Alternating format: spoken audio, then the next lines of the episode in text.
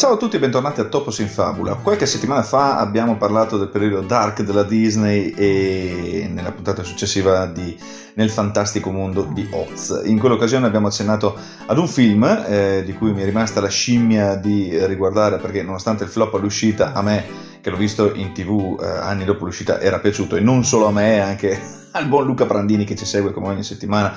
Ciao Luca. E quindi oggi parliamo di Qualcosa di sinistro sta per accadere del 1983, ma prima, come sempre, sigla.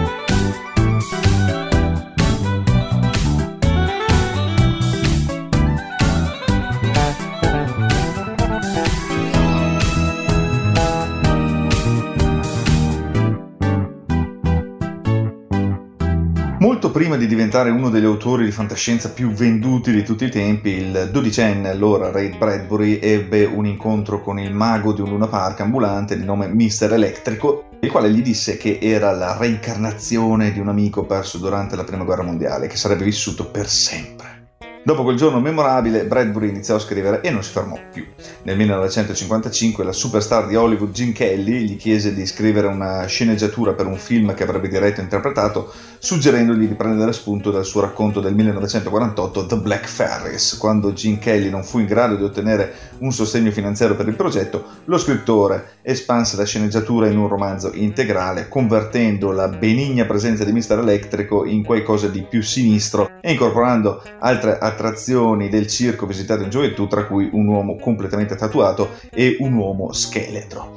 Pubblicato nel 1962, Something Weak This Way Comes, in Italia pubblicato come Il popolo dell'autunno, ovviamente. che cazzo?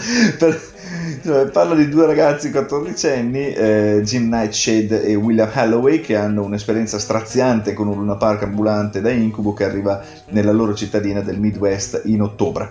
Il leader del baraccone è il misterioso Mr. Dark, che porta sul corpo un tatuaggio per ogni persona che è rimasta legata al suo servizio, attirata dall'offerta di vivere le proprie fantasie. La presenza malevola di Dark è contrastata da quella del padre di Will, Charles Holloway, che ha il desiderio segreto di riconquistare la sua giovinezza perché si sente troppo vecchio per Will. Il romanzo combina elementi di fantasia e horror eh, analizzando le nature contrastanti del bene e del male e come questi entrino in gioco tra i personaggi e Luna Park. Nel 1977 Ray Bradbury vendette i diritti per un film alla Paramount diretto da Jack Clayton e aveva scritto una sceneggiatura completa pronta per essere presentata davanti alle telecamere. Tuttavia, la produzione non cominciò mai e il progetto alla fine venne accantonato. Arrivati gli anni Ottanta, la Disney stava iniziando come ben sappiamo, a concentrarsi su film dalle tematiche più mature e dark, nel tentativo di liberarsi della nomea di studio riservato alle famiglie, dopo il successo di fantasy come Time Bandit del 1981, E.T. dell'82, Dark Crystal, che a me francamente non piace tantissimo, la Disney decise di acquistare i diritti di Something Weak This Way Comes, diventato in italiano il quasi letterale per una volta qualcosa di sinistro sta per accadere, e assunse Ray Bradbury per scrivere una nuova sceneggiatura da zero. Lo scrittore accettò a condizione che Jack Clayton fosse assunto come regista. Durante gli anni 50 Clayton aveva coprodotto diversi film interessanti come Il tesoro dell'Africa, Moby Dick, eh, prima di diventare un regista con film come La strada dei quartieri alti, Il grande Gatsby.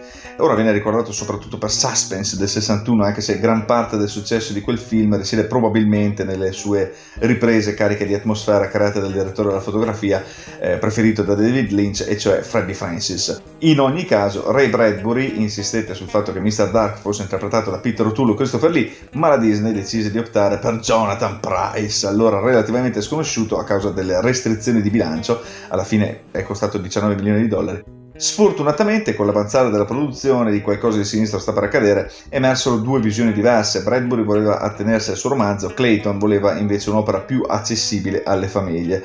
La partnership si concluse quando Clayton assunse John Mortimer per riscrivere la sceneggiatura di Bradbury e Georges Delerue per comporre la partitura musicale. Il pubblico delle anteprime fu estremamente critico e Jack Clayton fortemente criticato, quindi la macchina del marketing della Disney si impegnò per correre ai ripari spendendo altri 5 milioni di dollari per riprendere in mano, modificare e rivisitare il film. Vennero così girate nuove sequenze di effetti speciali, una nuova colonna sonora composta da James Horner sostituì eh, l'altra e Ray Bradbury venne riportato a bordo per riscrivere il prologo e l'epilogo. Il risultato finale fu, come ammise lo stesso Bradbury una volta, non un grande film, ma uno abbastanza bello.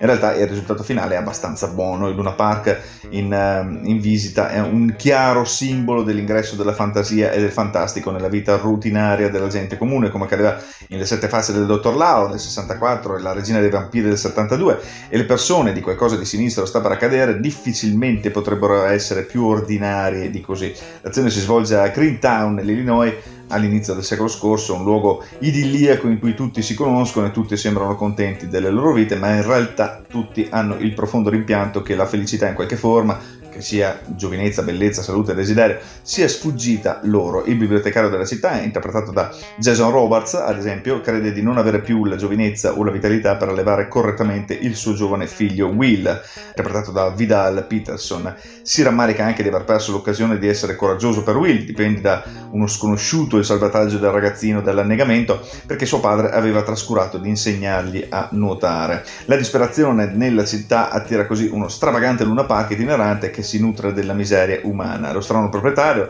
il satanico Mr. Dark, come dicevamo prima interpretato da Jonathan Price, concede ai cittadini di realizzare i loro desideri più segreti, ma a prezzi terribili, incluso il fatto di diventare parte del suo spettacolo nomade. Una maestra di scuola zitella, interpretata da Mary Grace Canfield, diventa giovane e bella, un negoziante mutilato, James Stacy, ridiventa un atleta e via così ma Will e il suo inseparabile miglior amico Jim, interpretato da Sean Carson, vedono il male oltre l'attraente facciata del Luna Park. Simbolicamente sono biondo e bruno, completamente innocente uno, e l'altro che barcolla sull'ollo della pubertà ed è quindi più vulnerabile alle seduzioni rivolte agli adulti. Narrato da Will da adulto, doppiato in originale da Arthur Hill, che guarda al passato, qualcosa di sinistro sta per accadere, cattura il senso di meraviglia del ragazzo, la profondità delle sue paure e soprattutto la necessità di un rapporto gratificante col padre. Certo non ha molto successo sul versante horror, anche se alcune immagini potrebbero essere in effetti troppo raccapriccianti per il tipo di spettatori che apprezzano invece gli altri elementi del film, tra teste staccate nei cesti, sedie elettriche, tarantole, fattucchiere spettrali, una meravigliosa Pam Grier che fa per appunto la fattucchiera, bambini demoniaci dai capelli rossi, come la maggior parte dei lavori di Ray Bradbury trasmette nostalgia per un'epoca passata con le sue piccole città, i suoi abitanti, la sua innocenza, soprattutto è una storia in cui padre e figlio finalmente si scoprono l'un l'altro. Jack Clayton, un maestro nel creare atmosfera, adotta per il film un approccio sobrio per le sue ehm, rivelazioni graduali, anche se venne eh, spesso scavalcato nelle decisioni, riuscì a infilarci alcuni tipici set piuttosto horror, come quando i ragazzi sono minacciati nella loro camera da letto da centinaia di tarantole magiche, una scena che il regista per esempio disprezzava apertamente. Insomma, è una storia in fondo piacevole e conciliante, sicuramente il miglior adattamento per il grande schermo di una storia di Ray Bradbury fino ad oggi, ovviamente se non teniamo conto di Fahrenheit 451 di Truffaut, alla quale viene conferita una nota triste dalla trama secondaria incentrata sui bambini che non si sentono vicini